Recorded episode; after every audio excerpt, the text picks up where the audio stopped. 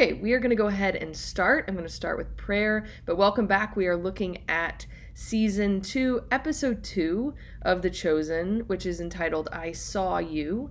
And this episode sees an introduction of not just one new apostle, but two new apostles. So let's jump in. As always, throw in the chat any questions, comments, feedback. That's one thing I'm going to do at every live is have kind of a question at the beginning to kind of prompt some discussion because I really love to hear your feedback. So we'll do that every time. So, um, okay, I am going to pray and then we'll jump into the episode. In the name of the Father, and the Son, and the Holy Spirit, amen. All glory be to the Father, and to the Son, and to the Holy Spirit, as it was in the beginning, is now, and ever shall be, world without end. Amen. Saints Lazarus, Martha, and Mary, pray for us. In the name of the Father, and the Son, and the Holy Spirit. Amen. Just on a kind of fun, um, you know, Catholic note, um, and again, I know we have some non Catholic listeners, and I welcome our non Catholic listeners. This is really a reflection on the chosen from a Catholic point of view, um, but I know I have non Catholic listeners, and I love that um, people are watching and listening who might not be Catholic. And um, just a little note today is the feast of Saints Lazarus, Martha and Mary. Pope Francis enlarged, kind of in a way, the feast of St. Martha. Traditionally, it was always the feast. We remembered Lazarus on the liturgical calendar, um, and his feast has fallen away. So, so um, Pope Francis kind of merged everybody together, Martha, Mary, and Lazarus, on this day. Um, and it's a really great day. Um, the scripture scholars are kind of um, conflicted about whether Mary Magdalene was Mary of Bethany, and some people are saying this solves the problem that Francis has declared that Mary of Bethany is not Mary Magdalene. Um, this is not an infallible statement from the Pope. If you want to believe Mary Bethany is Mary Magdalene, you can continue to believe that, and we'll all find out in heaven um, how many Marys we're dealing with in Scripture. But that's not the topic today. The topic today is Nathaniel. Um, I'm seeing Bill. Bill, you commented the actor's so great. I bet Peter changes over time a lot. And um, I, I will take this little kind of because um, we are talking about Peter in the comments. Um, you know, one thing, and I said this to my mom today. I think one thing I love about Peter is that we are going to see that character development. We know where Peter ends up. Um, we can argue about how Peter was when he was called, but we know he wasn't perfect, and we know he had his his flaws. And I love that we're going to see that development. It's a good reminder to us that Christ, um, and that comes up in, in episode three, but that Christ didn't call the perfect. He didn't wait till we were perfect to come. He came because we weren't perfect. And so I love that idea that we know that Peter is going to change. I saw an interview with the actor who plays Peter, and someone asked him, like, is it hard for you to play Peter when you're not Catholic and you're playing the first pope? And he said, That's not how I view Peter right now, because that's not who Peter is right now, right? When Christ called him, he wasn't the first pope. He was a sinful man who would eventually deny Christ. And so to understand that Peter's going to do some dramatic changing, um, and we see hints of that already hints that Christ wants him to be better. Christ is calling him to be better as he's calling all of us to be better. He calls us at a certain point. He loves us the way we are but he wants us to be better right? So he doesn't he doesn't say i'm only going to love you when you're perfect. He loves us the entire time but he loves us so much that he doesn't want us to stay where we are right? He wants to call us to conversion and wants to call us to something greater.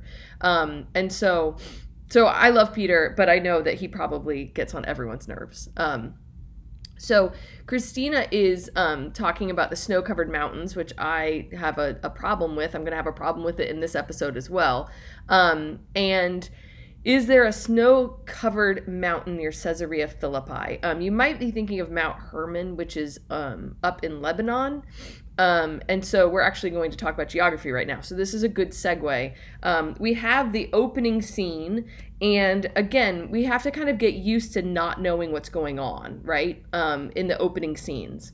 And we talked about this last time, but I love the fact that they kind of just respect us enough to be like, we're not going to spoon feed you, and you're going to figure this out eventually, right? So we don't know who this is. We don't know what's going on. We know that he's not in a Jewish town. It's apparent that he's a Jew living amongst non Jews. Um, and we will eventually find out that this is Nathaniel and that he is in Caesarea Philippi. Um, we don't know that at this point um, yet. Like, we have to figure that out.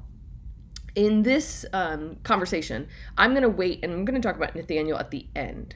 So we are not going to do a scene by scene by scene recap in this in this discussion. I'm going to wait and talk about Nathaniel entirely at the end. Um, we are going to start talking about Philip. But before we jump into that, I do want to do some geography, and we're gonna make we're gonna see if this works. I'm hoping this works. Um, okay, so hopefully you can all see this map. Um, I don't know what that really looks like for you, but hopefully you can see the map.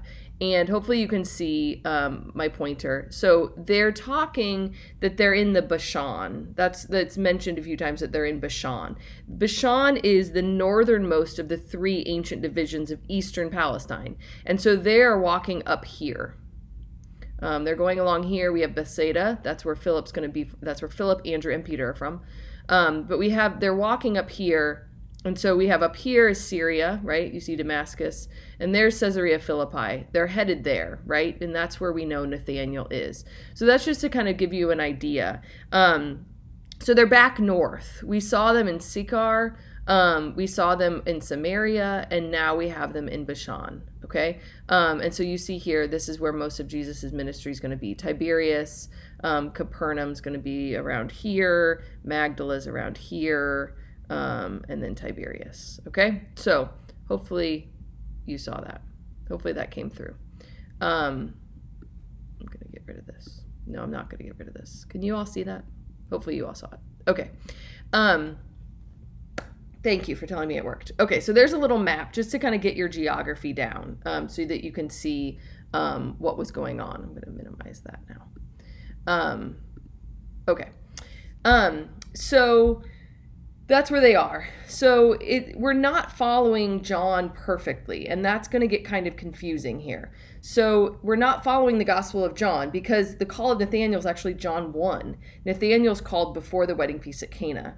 And so we're just going to kind of have to go with it. They have to try to merge the synoptic Gospels with John. And so it seemed like at the end of season 1 they were going to Jerusalem um, I need to rewatch it. I don't know whether Jesus actually says that or whether the apostles assume it because they're walking south. Uh, but remember, they're walking south and they want to go through Jordan, and he's taking them to Samaria. Um, in Scripture, at this point, he's already been to um, Jerusalem for his first Passover. Um, just after the wedding feast at Cana, he goes for his first Passover. Um, and then he stopped in Samaria on his way back north. But we're not following John perfectly, so we just have to kind of stick with it here. So, but here in The Chosen, they are now traveling through the Bashan, right? They mention it um, when they're like, well, who's this dude, Philip, walking, you know, by himself? Um, and so they're basically up at the Golan Heights. Okay, so if you think of modern day um, occupied Syria, modern day Israel, Israel occupies the Golan Heights, which is like the south part of Syria. Okay, so let's talk about Philip. Um, I honestly don't know why they set it up that Philip and Peter don't know each other. Um, I think that's kind of strange. They're all from Bethsaida. Um, so Philip Andrew, it says very particularly in scripture that Philip is from Bethsaida, the town of Peter and Andrew.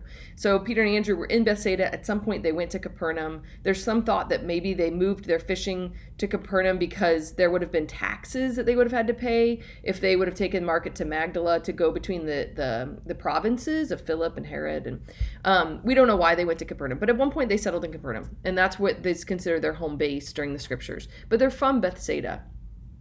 Um, now there's a few different places if we look at archaeologically what um who where Bethsaida is. There's a few different places today that we don't exactly know what Bethsaida was. There's a few different places that archaeologists say this was Bethsaida.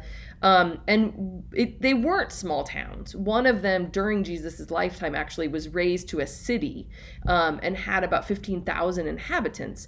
But we, we do know about Bethsaida at this time is that it was largely Hellenistic. It's under um, kind of Greek, there's a, there's a, a heavy Hellenistic Greek culture there. Um, and this explains why in, in John 20, sorry, in John 12, 21, the Greeks seek out Philip, right? The Greeks want to see Jesus in John 12 and they go to Philip. Um, so this explains it, right? Philip would have known Greek. He was from Bethsaida. Um, he had a, a, Greek name, Philip. Um, so I don't, I don't know. I mean, Bethsaida was a big town. It seems like if it was Hellenistic, the Jews would have kind of known each other. it seems to me that if Philip and John know each other from Bethsaida, why wouldn't Peter know John? Or why wouldn't Peter know Philip? So Peter and Andrew, sorry. If Peter, if Andrew and Philip know each other, why wouldn't Peter know Philip? Um, now, I think it's probably just character development to show that Simon is the one who's going to be protecting um, Jesus, that Simon's suspicious, that John, Simon's already, um, you know, already very protective and wants to keep, you know, keep Jesus safe, which is ironic when we know what happens during the Passion, right? Um, but so I think it's just character development. And the important thing when we watch The Chosen is to remember that this is not scripture. Dallas is not attempting to say word for word what's in scripture. And he wants us to go to scripture. He wants us to read scripture. It should always be impelling us to scripture. So basically, in character development, especially, you're going to agree with some things and you're going to disagree with others. And that's okay. That's a good thing to kind of keep in mind during season two. You aren't going to, you're not going to agree with every portrayal of the apostles. You're not going to necessarily agree with the portrayal of the events or of Jesus. Um, and so, I, I think that's okay. That this was obviously done for for um, character development. Um, it keeps the storyline. Bill just pointed out keeps the storyline of Simon being like, well, Andrew has no friends, right? Um, and so now Andrew's like, well, I do, right? So it, it kind of keeps the storyline of Philip of of Andrew and Peter together. Um, so I think it's just done for character development, but it in the same way it kind of bothered me. Um, the the same thing with this um the discussion i think about the wood right? So if you remember matthew went to go get wood he went to the wrong place he went to get wet wood he looked in the wrong place. And philip then um you know philip starts to quote ezekiel and the quote that he is is ezekiel 39 9 which is a prophecy um, against gog which wasn't actually a real place but it's this prophetic thing of, of the lord um, bringing peace. And so some people say it's a messianic prophecy. It's a, it's a prophecy really um, of, of a time of peace when there's no need for weapons. You can burn the weapons because we don't have any need for weapons because it's a time of peace. So all the apostles start to quote Ezekiel 39 9. Again, I think this is character development in that idea that like Matthew doesn't know what they're talking about. All the, the good Jewish boys know, right? It reminds us of how much scripture the average Jew would just have memorized, right? That's important to remember. Um, we don't have practically any scripture memorized. We don't have anything memorized. Our memories stink. And at that point, they would have had amazing memories and would have whole books of the Bible memorized, probably, right? Um, we see this when when Christ quotes a psalm from the from the cross. He's not just quoting the psalm; he's referencing the entire psalm, and everybody would have known it, right? So they had massive amounts of scripture memorized. And so I think the whole discussion about the wood, again, it's character development. It increases the division between Matthew and the others and um, it's a it's a reminder to us of this time of peace that they're all waiting for. Um, so we know that Philip was a Philip is portrayed as this follower of John the Baptist, right? John the Baptist has sent him now to follow Christ, um, and so we have yet kind of another leader right now. Again, character development. Do we know this about Philip? No, but he's kind of portrayed as this leader that Peter's going to be jealous of, right? Um, and he befriends Matthew, and I think the discussion between Philip and Matthew is really important. And when we we talked about favorite lines beforehand, before we started, a lot of your favorite lines came from this discussion. Um, you know, I think in some ways we can see ourselves in Matthew's position of kind of being overwhelmed sometimes by the call, being overwhelmed by being chosen, and not really knowing what God wants us to do, not really knowing what it means. Um, and sometimes we have the confidence of Philip and we help others um, in that call. We help others know, you know, it's okay not to have all the answers. And so I think there's a lot in both of these men that we can we can relate to.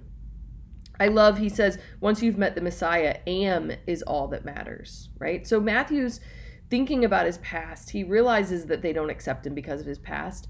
And Philip is like the past doesn't matter. What you are now matters. And there's so many, so often we don't remember that for ourselves. We don't remember that for others. We we like to judge people by their past. We like to hold people almost um, hold people in ransom to their past, right? Well, you've done that. I know you've done that. You can never change.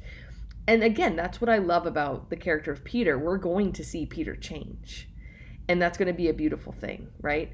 Um, you know, the people, he, Philip says, like, the people out there want to define us by our past. The people out there want to define us by our sins. That's not how Christ defines us. And I think that's important for us to, to remember that, to remember that Christ doesn't define us by our sins. Now, there's also the idea that we need to repent of them. And we'll see this, especially in the next episode, where we have to remember that Matthew's never apologized for what he's done. And while we're not defined by our past and Christ doesn't define us by our sins, we do need to acknowledge that. We do need to acknowledge our sins and be sorry for them. And that's going to come to a head in the next episode. So I don't think we, we can forget about that either. Um, my mom asked, Why do you think Jesus said Philip would be his most experienced follower? So later, when Philip and, and, and Jesus are talking, um, I think he says that because he followed John. So this idea that, Dallas has, has had that he's been a, a, a follower of John the Baptist and now um, he's used to living it right? He's used to roughing it. He's used to not eating. He's used to this like the wild ways of john and some of that's going to come into ha- come in handy when you compare it to these guys who don't know what they're doing.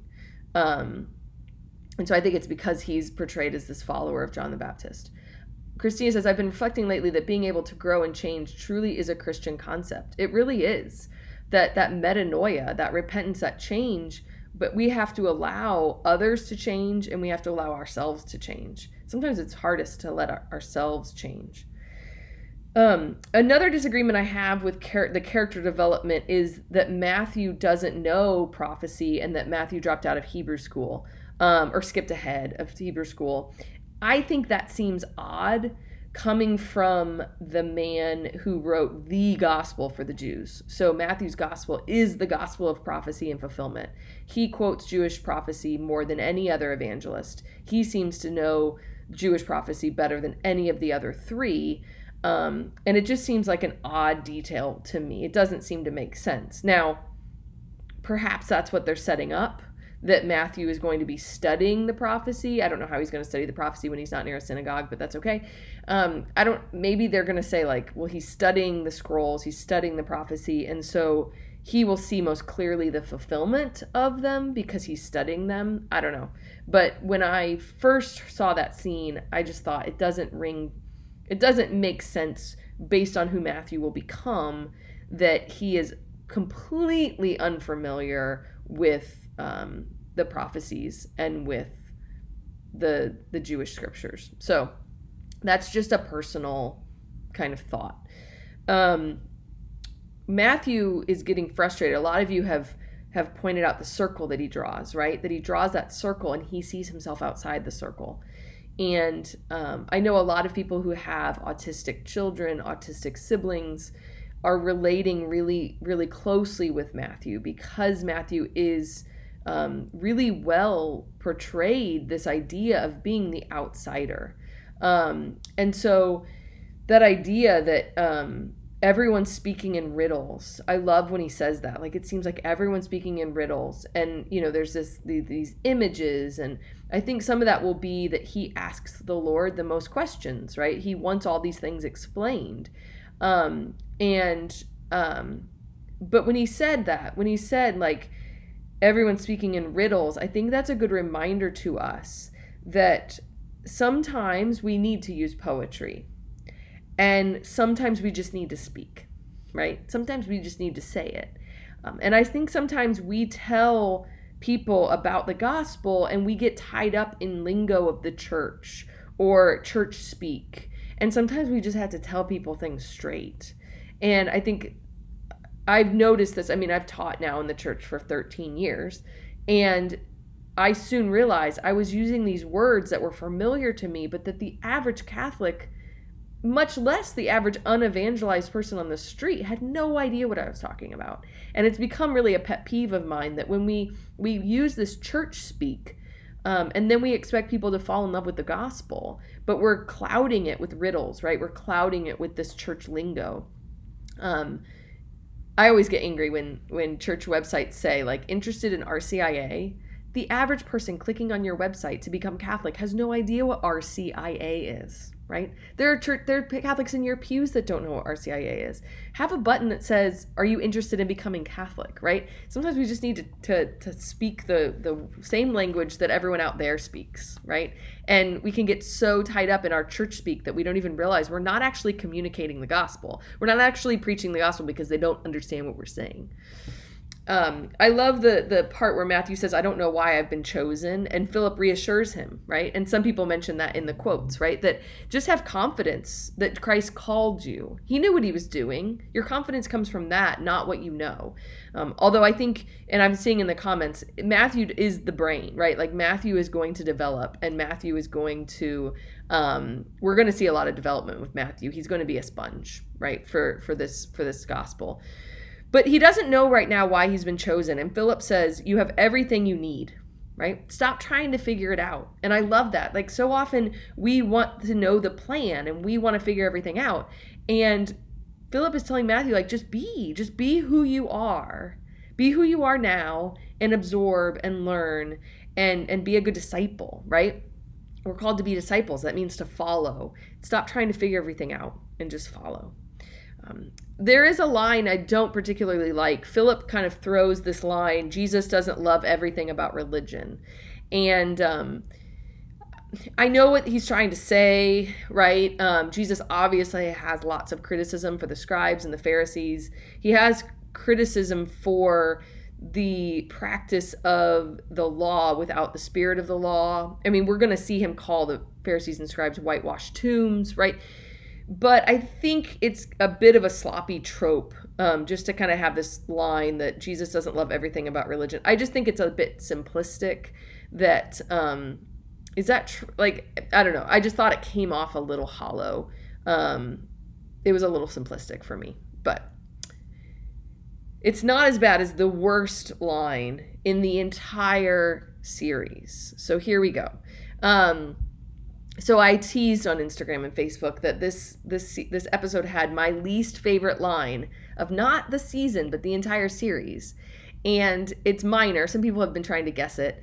And it's minor, but it was the joke.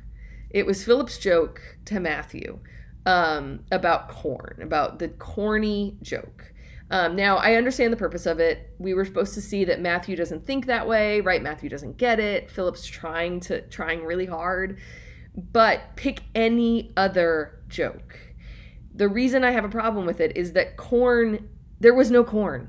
Corn is from Mexico. Corn is a new world food. Corn was in Mexico. It was domesticated 9,000 years ago. It didn't come over to Europe until the European settlers brought it back to Europe. And so, I mean, it spread to South America, but there's no corn in the Middle East. There's no corn in the Middle East. And so the reason it annoyed me was number one, I feel like that should be known, right? Um, there's a reason that we talk about maize the first Thanksgiving, right? I feel like that should be a known fact. And to me, it smacks of this anachronistic lack of research that I don't think fits the chosen because I think they've done a really great job doing their homework. And to me, this is one of those lines that kind of erases a lot of the homework they've done, especially in a skeptical mind. And um, as I was researching this and looking into it, wondering, okay, are you just taking this out of con like are you just getting annoyed about something ridiculous, right? Are you you just need to get over it? I actually found a website that says the the, the Bible isn't true because it's not historically accurate and they reference corn being mentioned? Well, it's mentioned in the King James version of scriptures, the, the King James translation. We also, those of you who pray um, the prayer of the church, the divine office, the liturgy of the hours, you'll be familiar with the abundance of corn and new wine. We pray it in Compline every week. It really is grain, and an abundance of grain and new wine. That's the in the Psalms. So the King James version translates grain as corn. And it's actually used by people to show that the scriptures shouldn't be listened to because they're anachronistic. Um, now, that's ridiculous. That's silly. But I guess the reason it's a pet peeve of mine in this episode is I think it devalues the other good work. And I think a skeptic who thinks this is all silly can hear that. Even a good Catholic who, or a good Christian who wants to like The Chosen but isn't quite sure and is worried it's cheesy Christian media, which a lot of us went into this thinking it's going to be cheesy Christian media. Every time it turns into cheesy Christian media, I cringe. And to me, this is one of those times. Um, do your research. There was no corn, and I really wish they would edit that that out. So that was my least favorite line, and you've gotten my soapbox. Okay, no corn in the Middle East. Um, so Jesus meets Philip. Philip meets Jesus. He calls him. Philip answers, and um, the call. And I like that Jesus references his baptism with Philip. I like that we're getting some of these. Um, you know back behind the scenes sort of we we got it in last episode we got it in this episode some of these these scenes that we haven't seen that that you know we've started mid scripture and we have references back to it. Um, and so we have the call of Philip. Again, this is John 1, so we're a little out of order.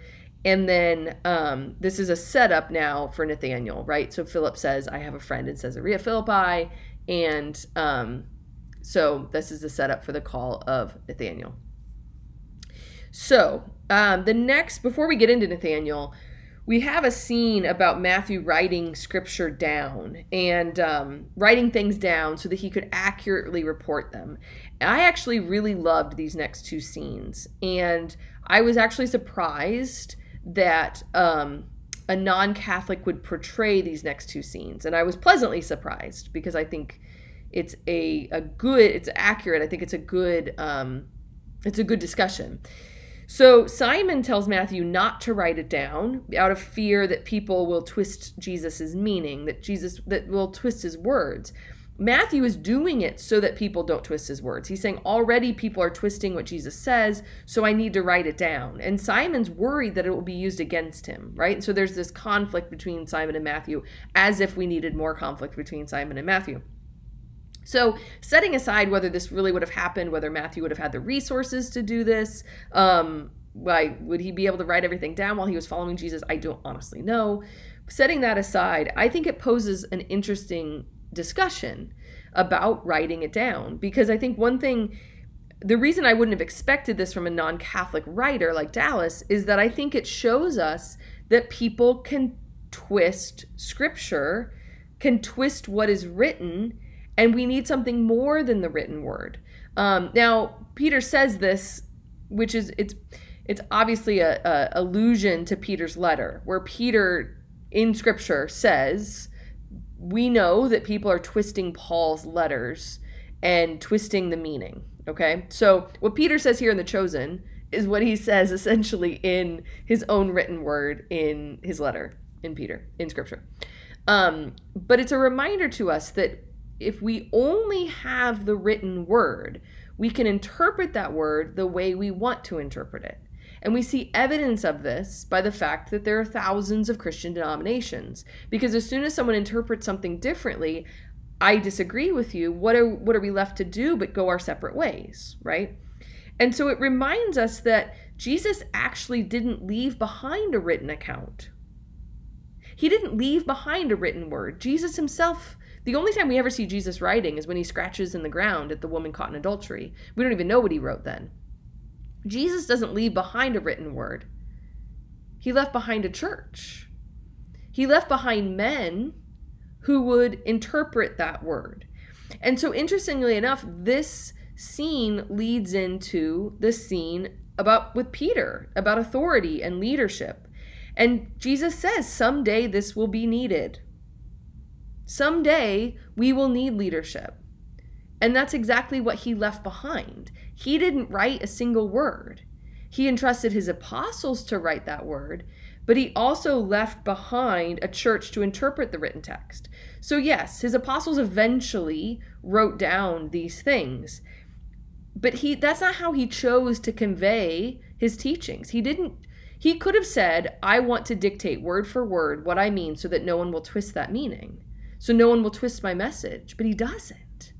Instead, he leaves behind men to interpret it, and he gives those men the Holy Spirit by which to interpret it at Pentecost. And so I think it's a beautiful scene. He says, you know, so Peter says, when you're away, when you're not around, we don't have an authority to defer to. You're right, Peter. And that's going to be a problem, but not yet, right? Um, and so Peter says, like, you know, I'm, I'm suggesting we formalize a structure. And Jesus says, yes, I'll need your leadership in time. He says, one day, Simon, there will need to be more structure, and I see you playing a big part in it. And Peter says, why not more structure today? And Jesus says, because I'm still here. And so I think it's it's a beautiful testament to um, the, that Jesus didn't leave behind a book. He was the Word, and he left behind a church who would produce the, the, the words of Scripture by the inspiration of the Holy Spirit. Right? These men were inspired by the Holy Spirit, and we continue to interpret it in that spirit in which it was written in the Holy Spirit. So I loved I loved that little um, vignette between Matthew and Peter, and then Peter and Jesus, just reminding us of um, of the development of, of Scripture, of the development of the canon of Scripture, and it's really important. Um, spoiler alert: I'm not crazy about this Matthew Mary thing. Um, it's not my favorite, so we're gonna see more of it. But we be, we already saw it in the last episode, and we're seeing more of it now, and it's just I'm not crazy. I'm not one, I'm not crazy about it. I'm not one of those people that's shipping Matthew and Mary. Um, okay, let's talk about Nathaniel. I loved this episode.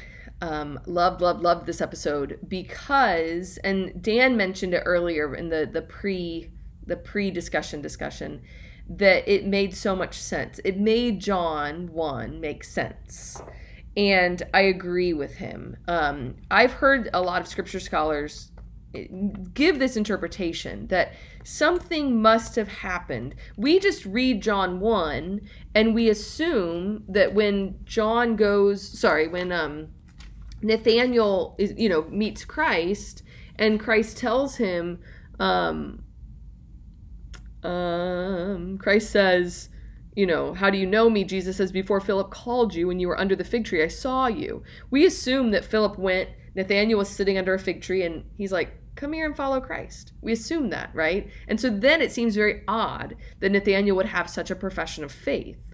I've heard scripture scholars say, like, there's nothing to indicate he's sitting under the fig tree there. Jesus could be referring to any number of moments in his life, and he could see him as a prophet in that way. So I was praying that that's how this would be interpreted, and I was very, very happy that that's how Dallas interpreted it as well. Um, so again, Nathaniel's depicted here as being from Caesarea Philippi, as being a Jew living in a Roman city. So Caesarea Philippi, named after Philip, um, it, it would have been a Roman city. It would have been a pagan city.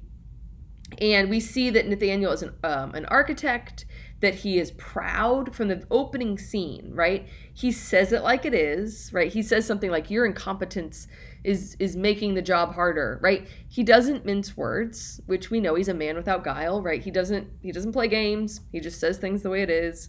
Um, he's proud, right? He he thinks if everyone does it his way, this building's going to turn out. And this is a common theme, especially with the apostles and the chosen, that we must be detached from the way we think things should go. Christ is calling us to be detached from our own plans.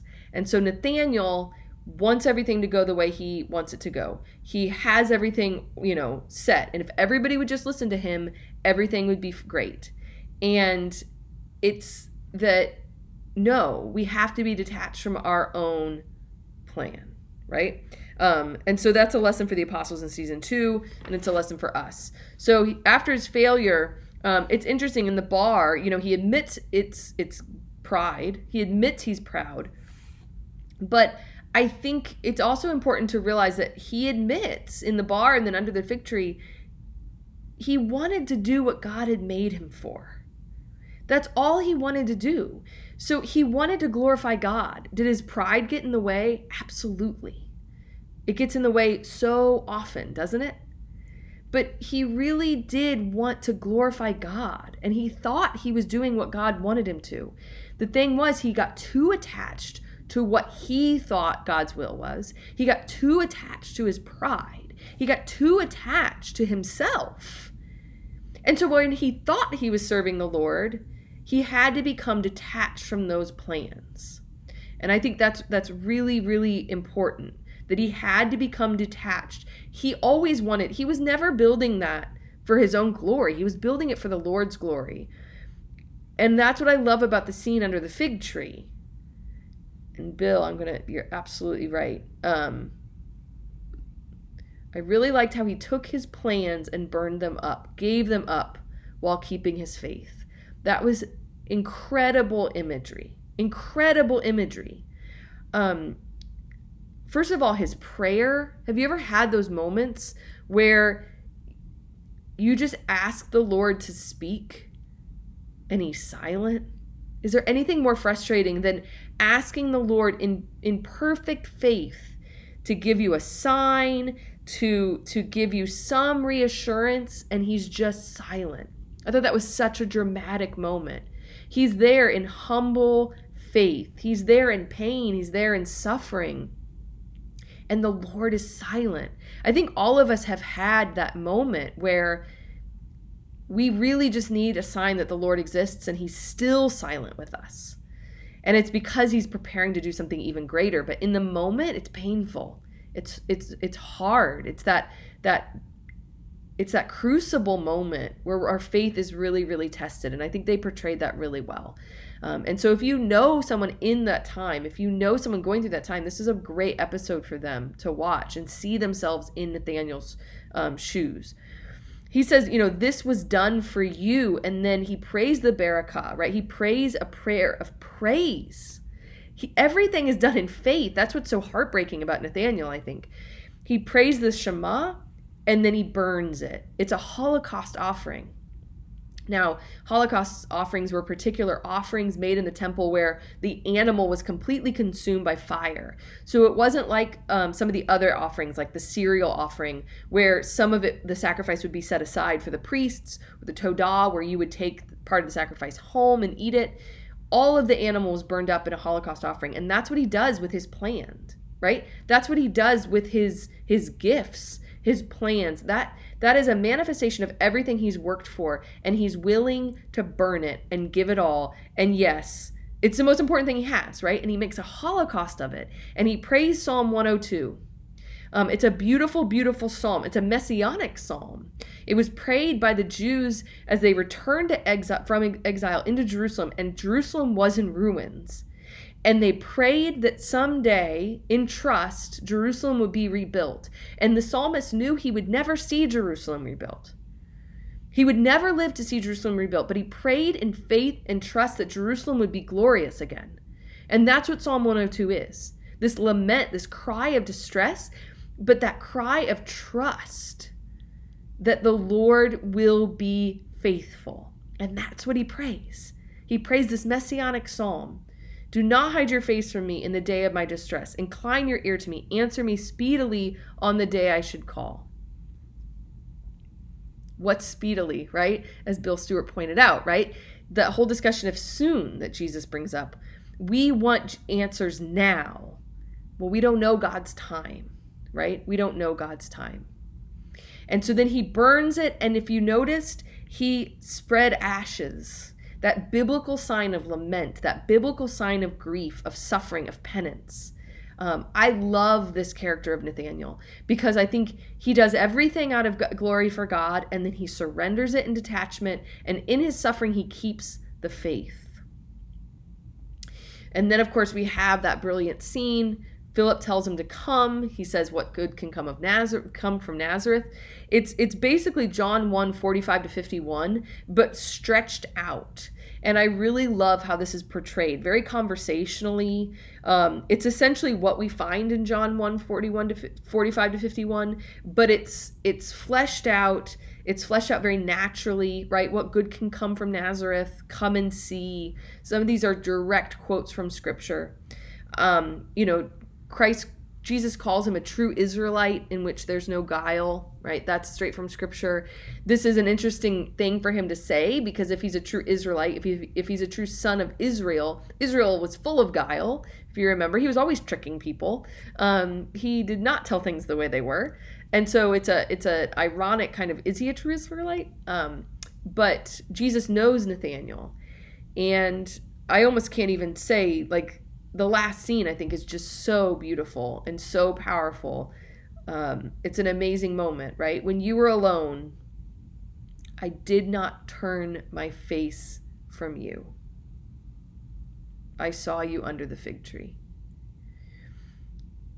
You can see how Nathaniel has the response he has, right? He called out to the Lord in faith. The Lord seemed to be silent, seemed to hide his face. And Jesus Christ, the face of God, right?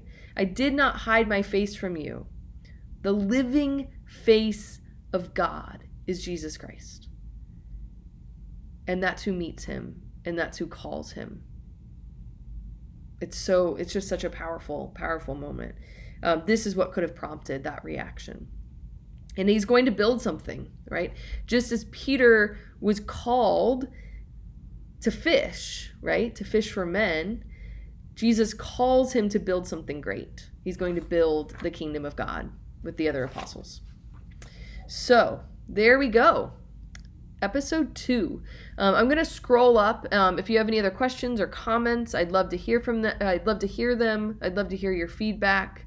Um, Jackie, absolutely. Like there's this obvious repentance that Nathaniel manifests and he he acknowledges his sinfulness and he leaves it to God, right? He he gives everything over to God.